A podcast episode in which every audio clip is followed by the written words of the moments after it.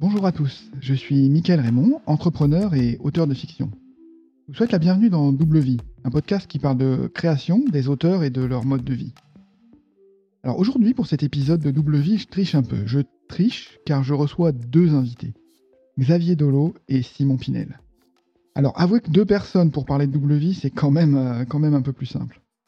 Alors Xavier et Simon se sont rencontrés à la librairie critique à Rennes. Xavier a été libraire, Simon euh, y a lancé la mission d'édition critique qui était adossée, euh, à la librairie. Mais Xavier est aussi auteur euh, dans le domaine de l'imaginaire, parfois sous le pseudonyme de Thomas, Thomas Géa. Et aujourd'hui, ils lancent ensemble un projet, moi, que je qualifie d'un peu fou, une toute nouvelle maison d'édition qui s'appelle Argile. Alors, ça me fait très plaisir de vous recevoir tous les deux pour nous en parler. Bienvenue dans Double Vie. Merci. Eh bien, merci de nous accueillir.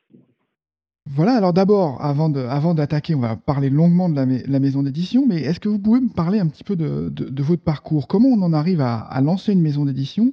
Comment, on s'y prépare? La maison d'édition, c'est une envie qu'on a euh, commune, qu'on avait depuis longtemps. En fait, euh, ça, on avait des, idées de livres qu'on voulait rééditer. Eh bien, parce que bah, parle très souvent de littérature, ça va, je pense, n'étonner personne. Et euh, il y a des textes qui sont indisponibles depuis longtemps et nous on trouve ça honteux.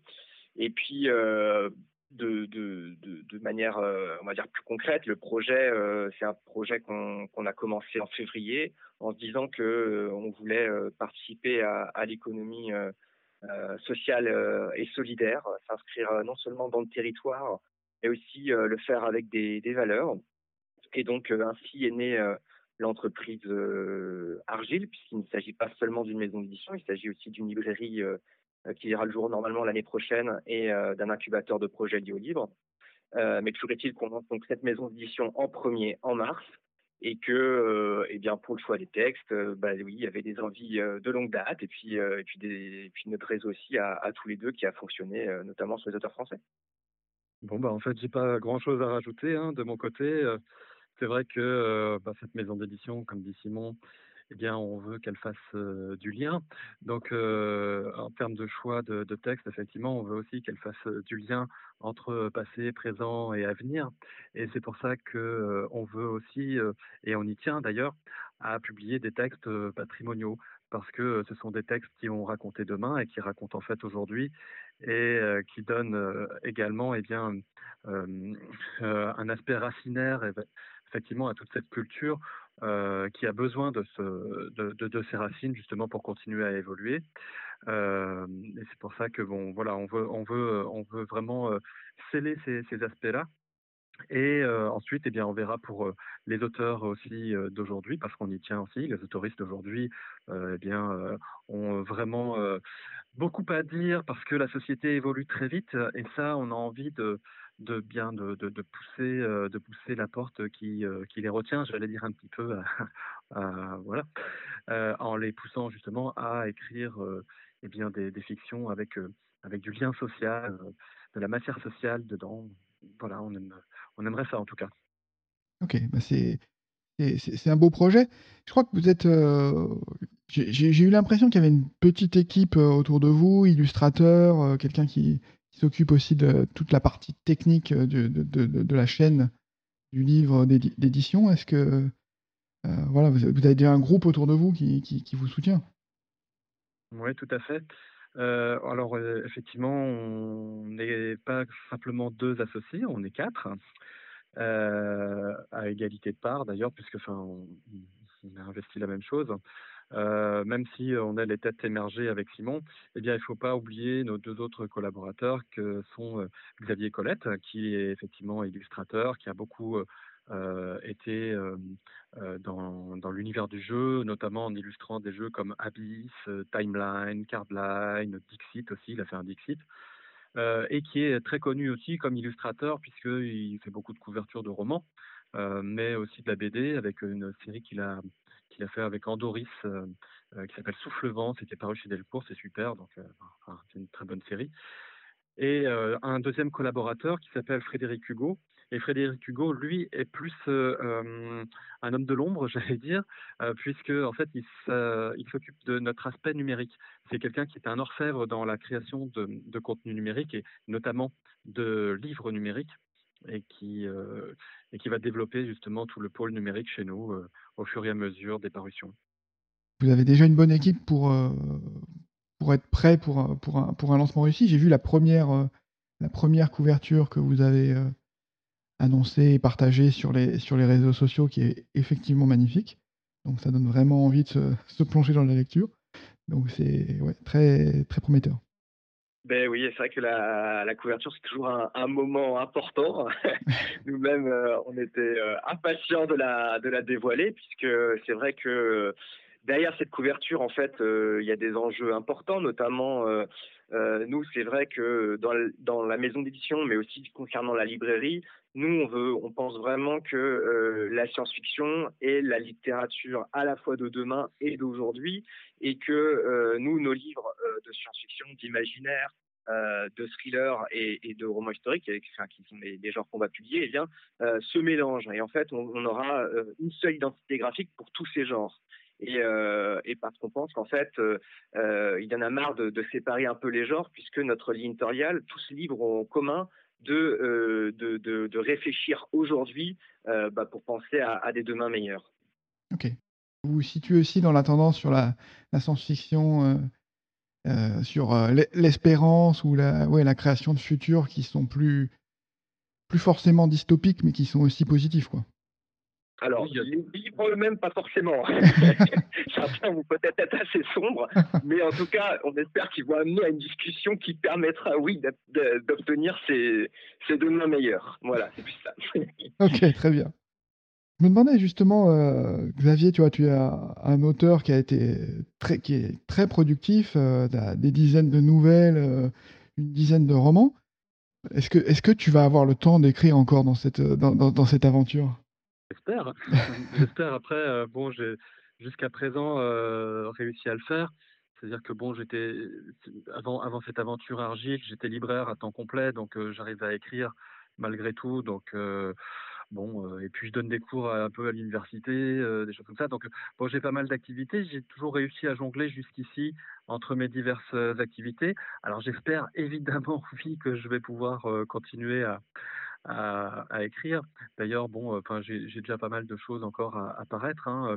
Bon, là, cette semaine, j'ai quand même une, une, grosse bande dessinée sur l'histoire de la science-fiction, justement, qui paraît aux, aux humanoïdes associés, euh, faite avec Djibril Morissette Fan, qui est un, un illustrateur, euh, dessinateur euh, montréalais. Mmh okay. et, euh, et, pas mal de choses euh, encore après de prévues, parce que j'ai déjà, euh, j'ai déjà pas mal de choses en réserve, j'allais dire, qui arrivent.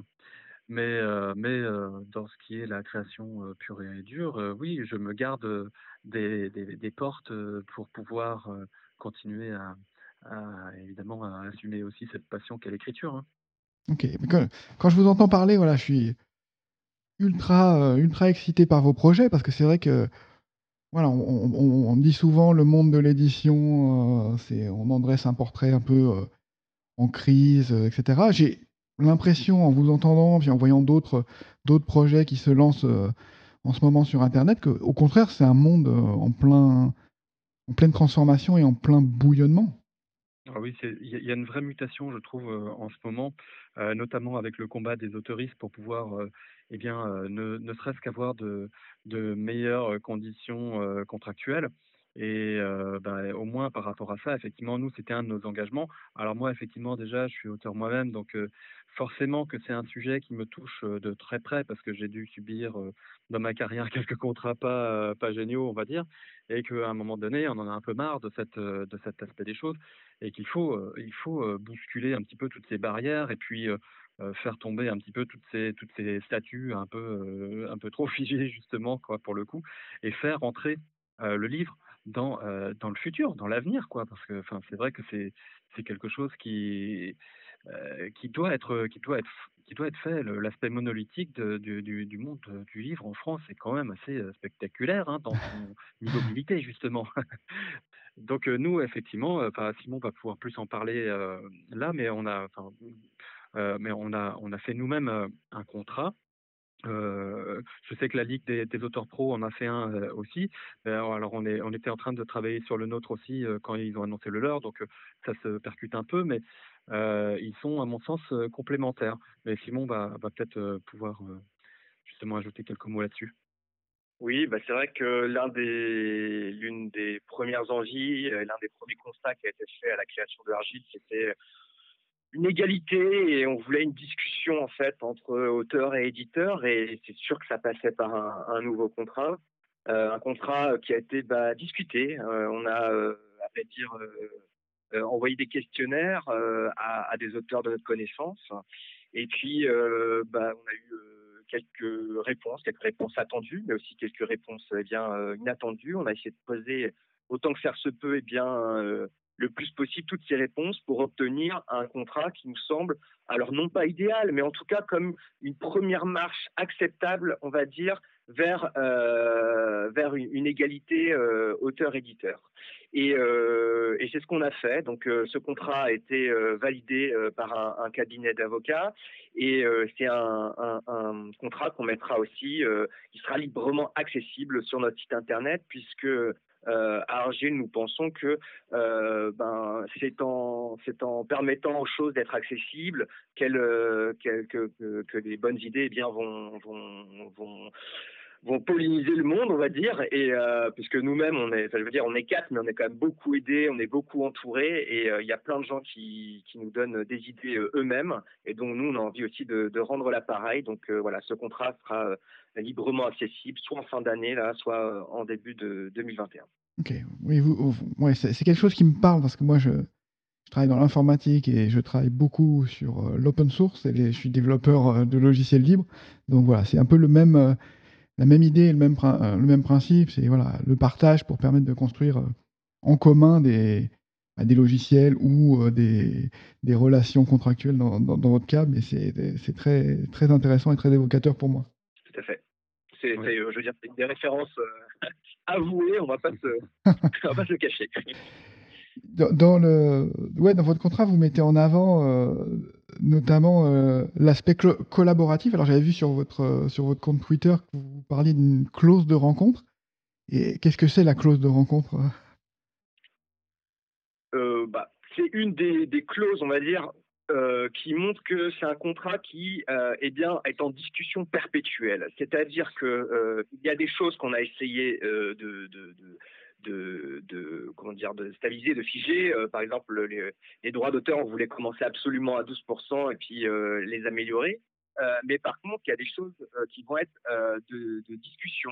par exemple, eh bien, on a voulu faire en sorte que de se rencontrer souvent avec l'auteur pour pouvoir discuter, par exemple, de ce qui n'était pas dans le contrat, de comment euh, il percevait notre travail, puisqu'en fait, euh, un, contrat, c'est aussi un, contrat de travail, et c'est à l'éditeur de défendre les textes de l'auteur, parce qu'en fait, c'est quelque chose qu'on nous dit, mais c'est un, honneur pour l'éditeur, et c'est son devoir de, de, de, de, défendre au mieux ce texte et, et de le vendre. Donc voilà, donc on a mis quelques obligations vraiment qui ne sont pas toujours évidentes et perceptibles dans d'autres contrats, pour que en fait euh, l'éditeur ait aussi des comptes à rendre à l'auteur. Et donc, euh, ces, ces, clauses de rencontre eh bien, sont des moments privilégiés entre l'auteur et l'éditeur pour pouvoir euh, eh bien, voir qu'est-ce qu'il est possible de faire, d'améliorer, peut-être aussi parler des, éventuels futurs projets. Voilà. Mmh. effectivement, je rajouterais juste que ça, ça, montre aussi qu'un livre, une fois qu'il est publié, eh bien, il n'est pas mort deux mois plus tard. L'éditeur doit faire cet effort justement d'accompagnement du livre qu'il publie sur un bien plus long terme. Et ces clauses-là, effectivement, sont là pour ça. C'est pour justement que à la fois l'éditeur et l'auteur n'oublient pas qu'un livre, eh bien, il doit exister, il doit continuer à exister. Mmh. Oui, ok. Il y a une clause aussi qui était, voilà, qui est bien, bien, mise en avant sur, sur Twitter, c'est le, le, fait qu'il n'y ait pas d'avaloir, donc pas de dette créée de, de, l'éditeur euh, envers, l'auteur. L'auteur n'est pas débiteur de, euh, l'éditeur. Je disais que tout à l'heure, il y avait des réponses inattendues quand, on avait posé le questionnaire, le questionnaire pardon, et celle-ci en faisait partie. C'est quelque chose, euh, moi, à titre personnel, il y en étant pas auteur moi-même, à laquelle je n'avais jamais pensé. Et que, eh bien, parfois, l'auteur eh a produit un livre, il a rendu un livre, et quand cet avaloir eh bien, n'est pas remboursé, eh bien, l'auteur va recevoir des lettres lui disant qu'il est quelque part débiteur, même si c'est que symbolique. Eh bien, c'est quelque chose qui est quand même assez fort, alors que quelque part, c'est aussi peut-être l'éditeur qui n'a pas fait son travail. Donc voilà, on voulait éviter ce, genre de réflexe euh, peut-être des, habitudes, des, pratiques euh, courantes en tout cas, qui, euh, qui ben, vont dévaloriser le travail de l'auteur par rapport à celui de l'éditeur. Ouais, c'est exactement ça. moi, à titre personnel, j'ai reçu des, des, lettres comme ça d'éditeurs, alors que mon livre était même plus exploité depuis deux, trois ans. Je reçois toujours des lettres de cet éditeur-là qui, qui m'envoie des relevés, alors pour X ou Y raison, je ne sais plus pourquoi, mais qui me disent, qui me disent que je suis encore débiteur de. Non, je ne leur suis pas débiteur. Le, le livre, c'est moi qui l'ai écrit. Euh, c'est eux qui l'ont publié, c'est eux qui l'ont pas défendu à la limite, hein. mmh mais euh, c'est à eux d'assumer ces, choses-là, pas à moi, et surtout pas en recevant ce genre de courrier. Donc euh, effectivement, on veut éviter aux autoristes de recevoir des, courriers comme ça, c'est une évidence, parce que c'est non seulement pas bon pour le moral, mais en plus, eh bien, pas, bon, je trouve tout court, pour l'image de, la maison d'édition, et, et c'est quelque chose qui, à mon sens, doit plus qu'être amélioré, mais doit être totalement repensé. J'adhère, euh, j'adhère totalement à, votre vision. C'est suffisamment difficile d'être auteur et de, d'aller au bout de, de, la création d'une œuvre que voilà, c'est pas de pression à ajouter euh, une fois que le, notamment une fois que le livre a été publié. Alors oui, j'ai oublié de vous demander euh, au début, mais sur, sur le nom Argile, est-ce que il y a une référence particulière? Il y a quelque chose qui, un message que dans, dans ce nom en particulier? Oui, en fait, on va dire qu'il y a trois niveaux de, de compréhension du, du nom, si on veut. Après, ces trois niveaux de compréhension qui nous sont personnels à nous davantage que qu'aux gens qui vont recevoir ce, ce, nom-là. mais en premier lieu, c'est le titre d'une autobiographie d'un auteur américain qu'on adore et qui est un auteur humaniste par excellence et qui s'appelle Theodore Sturgeon, mmh qui est un des grands de l'imaginaire américain. Euh, ensuite, eh bien, euh, c'est aussi une, région d'Écosse. Euh, bon, qui, bon, enfin, on sait bien que l'Écosse c'est plutôt une, un pays qui, qui, appelle un petit peu au rêve, à la fantasmagorie, au fantastique, etc. Donc bon, on trouvait ça plutôt adapté. Et enfin, Argyle, bah, c'est quand même la matière qu'on peut manipuler pour pouvoir créer quelque chose. Et ça nous semblait extrêmement adapté à l'idée même de notre, de notre maison d'édition. Voilà, donc euh, c'est pour ça qu'on a choisi ce, ce mot-là avec cette orthographe-là aussi. Mmh. ok, beau, beau symbole donc. Vous avez annoncé déjà euh, les, les, auteurs, euh, en tout cas trois auteurs pour, pour 2021. Est-ce que vous voulez en parler un petit peu, puis, puis présenter un peu leur, leur travail? Eh bien, moi, je vais présenter Traqué en premier.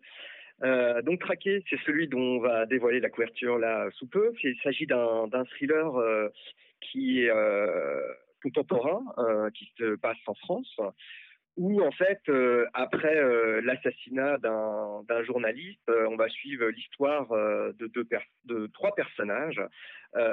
l'histoire d'un jeune homme qui s'est fait arrêter par la police dans une manifestation euh, l'histoire d'une policière qui va demander à enquêter sur cet assassinat puisque euh, eh bien trop rapidement euh, l'enquête est poussée pour des raisons qui ne semblent pas du tout évidentes vers l'attentat terroriste.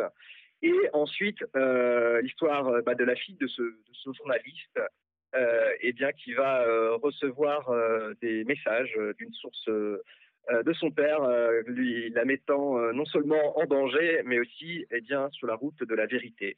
Au-delà de ça, c'est un thriller euh, que je trouve euh, assez frontal dans son approche, euh, parce que en fait, eh bien, il attaque des, sujets qui nous touchent de plein fouet, c'est-à-dire la, puissance des GAFAM, d'abord, ensuite les violences policières, et enfin aujourd'hui cette, guerre de l'information, qu'elle soit sur les médias, la désinformation, sur le contrôle de l'information, et, euh, c'est un, thriller qui, euh, qui parle avant tout eh bien, que la liberté, la démocratie se gagne à tout instant. Et euh, voilà, donc c'est un, un, thriller qui, qui eh bien, pour nous, euh, parle d'aujourd'hui, mais aussi parle de ce que de ce qu'on doit faire pour eh bien avoir de, de meilleurs demain. Voilà.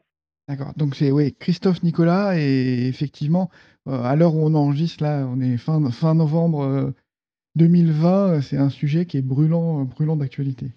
Oui, je pense que ça sera toujours dans les mois à venir. Oui, je crois aussi. Donc ça c'est, ouais, Christophe Nicolas, auteur français. Après vous avez, voilà, des des auteurs étrangers, je crois, ouais. Oui, on a 2 auteurs, heu, 2 autoristes étrangers qu'on a qu'on a annoncés effectivement, qui sont, Richard Cowper et Carol Emshwiller. Alors là, pour le coup, c'est un Anglais et une Américaine. Un Anglais qui est décédé, hein, voilà, depuis quelques années déjà et Carol Emshwiller aussi. En fait, Richard Cowper, c'est vraiment un auteur qu'on adore, depuis, très, très longtemps avec, avec Simon, justement parce que alors d'une part, il est anglais, donc c'est un premier avantage pour lui. Ensuite, ensuite parce que les les auteurs anglais justement de science-fiction ont tendance, à aller beaucoup vers, le social justement et et et l'aspect politique des choses. Heu, Cooper, lui, effectivement, est allé vers l'aspect social des choses en voulant repenser un petit peu, les sociétés une fois qu'elles se sont effondrées. Donc il a écrit beaucoup de post-apocalyptiques qui sont, très intelligents, très fins, magnifiquement écrits aussi parce que c'est un grand écrivain. D'ailleurs, c'est le fils d'un grand critique anglais qui s'appelait, John Middleton Murray, et qui était un des plus grands critiques anglais du XXe siècle. Donc, il a il a un sacré bagage, on va dire, avec un père comme ça et c'est vrai qu'il n'est pas il est pas édité en France, actuellement. Donc, nous, en bons fans, heu, eh nous sommes allés voir si c'était disponible et oui. Et Le Crépuscule de Briareus, le premier titre qu'on va publier, en fait, c'est un post-apocalyptique qui raconte, eh bien, eh bien, après, l'explosion d'une étoile, lointaine, comment, en fait, la Terre va être, heu, hem, impactée par cette, catastrophe et donc par des dérèglements climatiques, politiques, socio sociologiques évidemment, puisque bon, les dérèglements climatiques amènent évidemment des des règlements, heu, d'ordre, sociaux et on va suivre des personnages comme ça qui vont, bah, d'une certaine façon, et d'une autre façon, essayer de reconstruire ce monde avec un élément supplémentaire à tenir en compte, c'est que, eh bien, les hommes sont devenus stériles. Ce qui fait que, eh bien, heu, eh bien, évidemment, pour les générations à venir, heu, qu'est-ce qui va se passer? Voilà, c'est c'est ce genre de question qui est au cœur du crépuscule, heu, de Briareus, avec en plus, eh bien, la question de de l'artiste et du poète, parce qu'effectivement, le personnage principal, lui-même, quelque part, en est un. Donc, voilà, il y y a plein de belles questions comme ça, qui sont encore, heu, qui sont extrêmement d'actualité, je trouve, dans ce livre. Quant à Caroline Schwiller, eh bien, c'est une autrice américaine qui a publié, des nouvelles dans les années 50, mais qui n'a commencé à publier des romans qu'à l'âge de 67 ans, donc heu heu, très tardivement. Et nous, on va publier un roman qui s'appelle The Mount, qui signifie, la monture, mais qui joue sur le double sens avec la montagne et qui se passe très, très loin dans l'avenir où des extraterrestres herbivores sont arrivés sur sur Terre et se servent de nous, comme de simples montures, en fait, voilà, donc heu, c'est un livre qui raconte, heu, l'apprentissage finalement d'un jeune garçon eh sur qui il est, sur qui sont les humains finalement, mais aussi qui raconte un petit peu, dans une interrelation, les rapports entre l'homme et l'animal, entre et je trouve que la réflexion dans ce livre est magnifique et nous apprend plein de choses en fait sur nous-mêmes. Donc moi j'ai eu enfin on a eu un très, très gros coup de cœur sur, hem, sur le sur le livre de Caroline Schwiller qui a eu, heu, en son temps d'ailleurs, heu, en 2004, heu, oh non 2002 ou 2003, je sais plus, le prix, Philippe Cadic, qui récompense le meilleur, livre paru en poche, aux États-Unis en inédit. Voilà donc on a hâte de le faire découvrir ça, ce ce titre-là aux aux lecteurs. Mmh. Les 3 les 3 livres sont vraiment vraiment alléchants. Pour les pour les les les auteurs étrangers, comme vous vous refaites une traduction? Comment ça il y avait il y avait déjà été traduit? Pour le pour, heu, Carole Müller, c'est une, heu, c'est une traduction, heu, inédite, elle a peut-être des nouvelles déjà traduites, je ne sais plus, Xavier? Alors, elle a des nouvelles, ah oui, elle a eu des nouvelles traduites en France, pas mal, hein, mais uniquement des des nouvelles. Alors ça date des d'il y a très longtemps.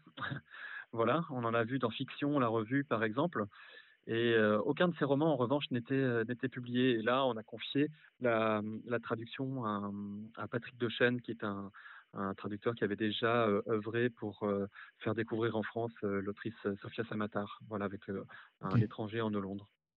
Mm.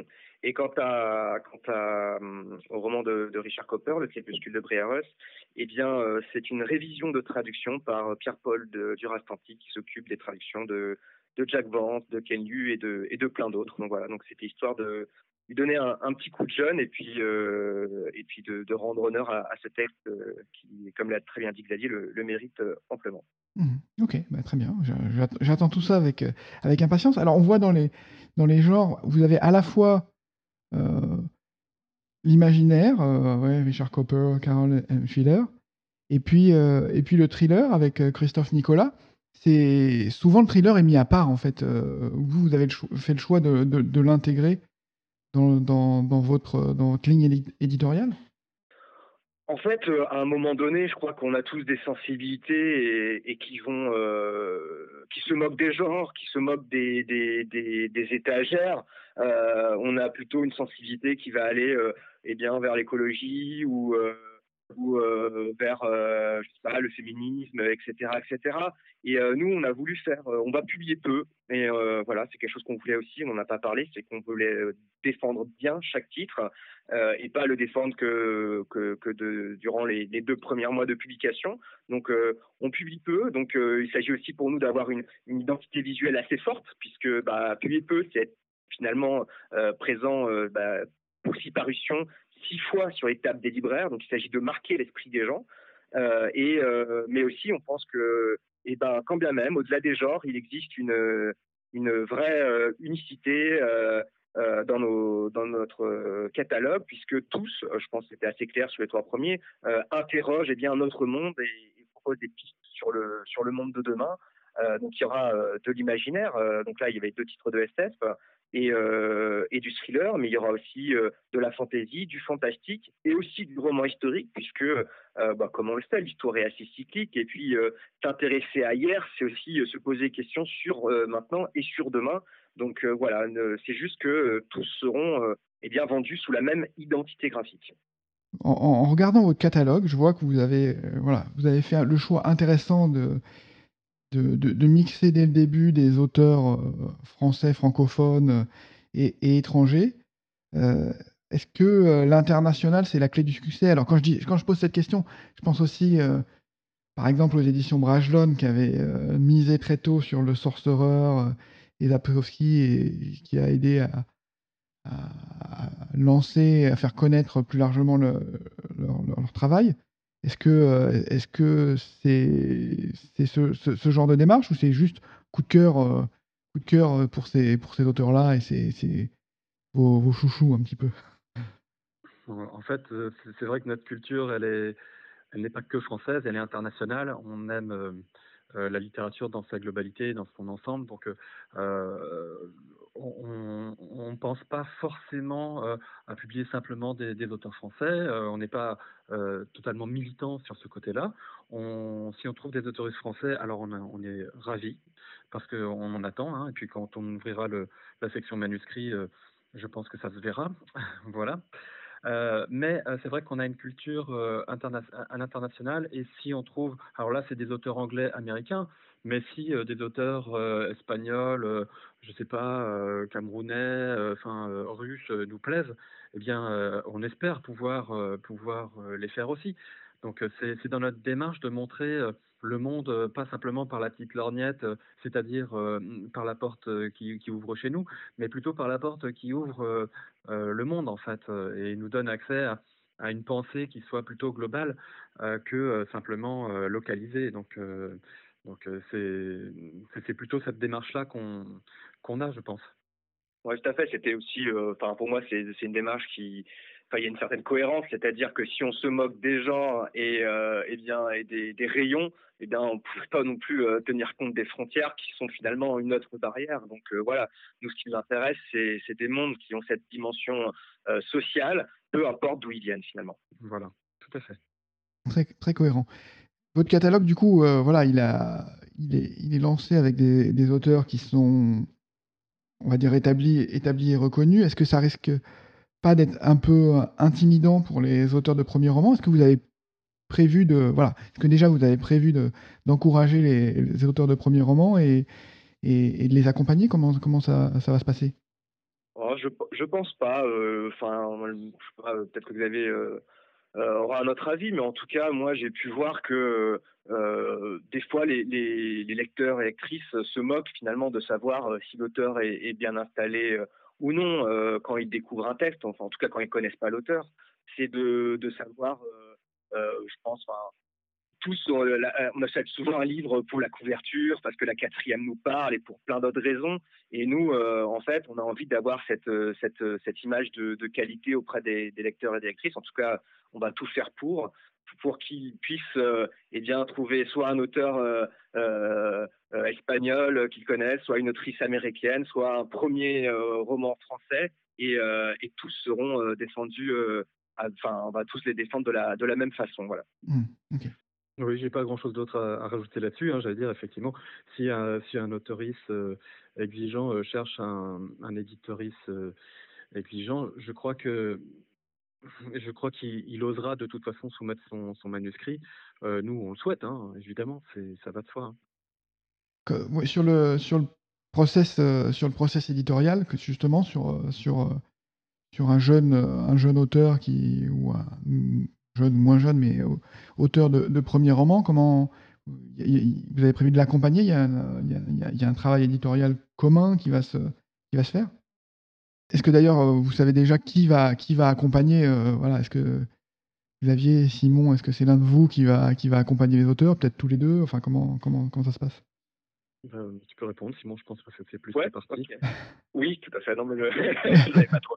Et euh, non, euh, bah oui, donc il serait plutôt moi parce que donc on l'a dit, on, on va tous les deux participer à la maison d'édition, mais moi je serai plus le référent sur l'édition et Xavier sur la librairie, donc qui verra le jour, on l'espère, après l'été prochain.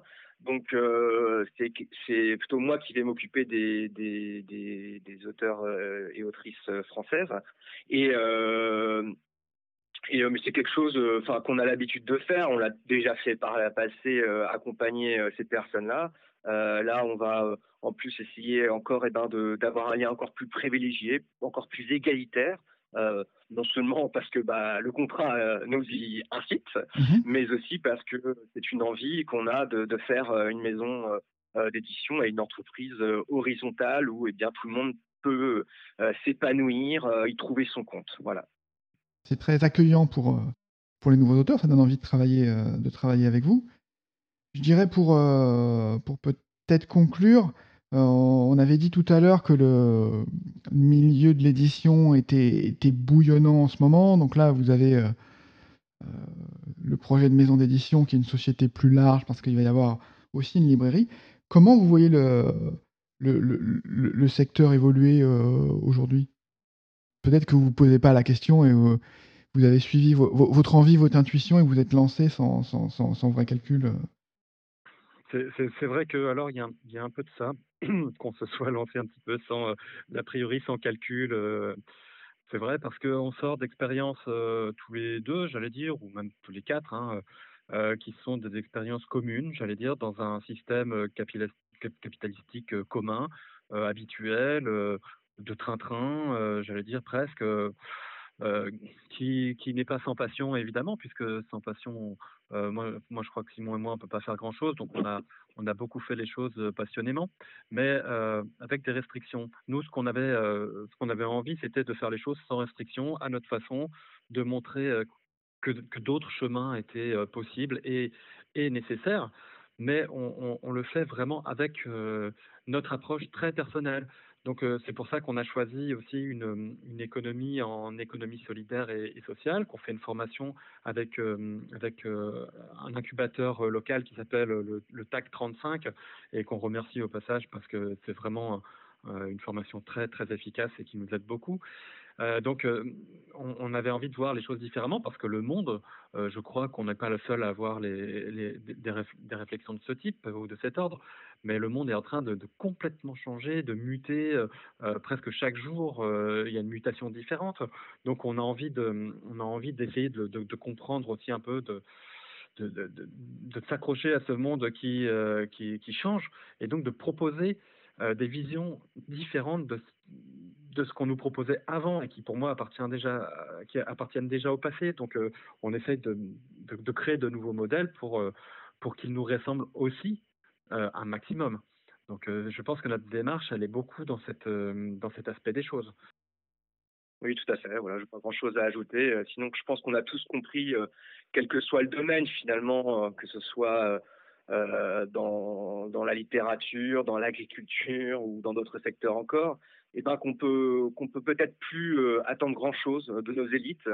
Euh, que de qu'elles soient euh, ben, peut-être littéraires ou, ou politiques et qu'il faut aujourd'hui, si on veut avancer, si on veut changer de, système, faire les choses nous-mêmes, alors quitte à, se mettre en danger. Mais, mais je crois aussi que, que l'actualité, notamment avec eh bien, le confinement euh, fait réfléchir les gens et que c'est peut-être aussi un moment à la fois d'attente. Euh, euh, on retient tous un peu notre souffle en attendant demain et, que peut-être, ben, j'en suis, j'en suis même sûr, comme, on a dit, il y a plein d'autres projets de formation qui montrent que que c'est déjà le cas de, de, projets qui vont proposer de nouvelles choses et des choses peut-être plus, plus en accord avec ce que l'on est. Mmh Est-ce que justement, tu parlais du, du confinement et de, la crise sanitaire. Est-ce que ça, a eu un, impact sur votre réflexion et votre décision de vous lancer ou...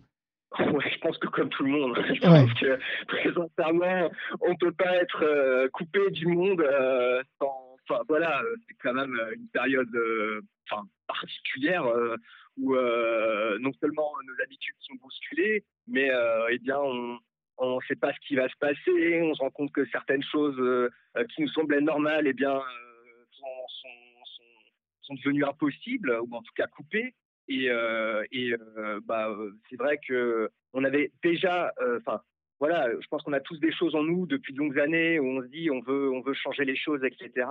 Et le confinement, c'est peut-être une période eh ben, qui, est, qui est, mise à profit par beaucoup pour se dire mais ce projet un peu fou qu'on a dans la tête, est-ce que ce serait pas possible? Voilà. Et, en tout cas, c'est nous, c'est ce qu'on a fait hein, pendant le premier confinement. On a mis finalement en, pratique euh, cette idée qui restait encore en arrière-plan, quoi, hein, de, vouloir se lancer. Et puis on s'est lancé euh, en montant un dossier justement pour le pour le TAC 35 qu'on citait tout à l'heure. Donc euh, donc voilà. Hein.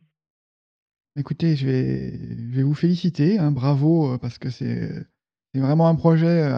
Bah, j'adore vous, vous écouter en parler parce que c'est vraiment extrêmement, extrêmement excitant et, et, je pense qu'il va y avoir des livres passionnants qui vont, qui vont en sortir. Donc euh, merci, pour, merci pour ce projet, merci pour votre temps passé à, à, échanger dessus. Je dirais bonne chance pour le lancement de, de vos auteurs. Peut-être peut-être à suivre pour le, par une interview de, de, Christophe Nicolas pour le, pour le lancement de son, son livre. Bah, avec plaisir. Ah, oui. ah ouais, avec plaisir. Oui, ben je, voilà, je pense qu'on a des points communs voilà, sur des, un certain nombre de thèmes qui, qui me sont chers également. Donc, je pense qu'on aura des choses à se, à se, dire. Merci beaucoup, merci encore. Euh, et puis à, très bientôt et bonne chance pour 2021, ça va être une belle année pour vous. Merci. merci. Allez. Au revoir.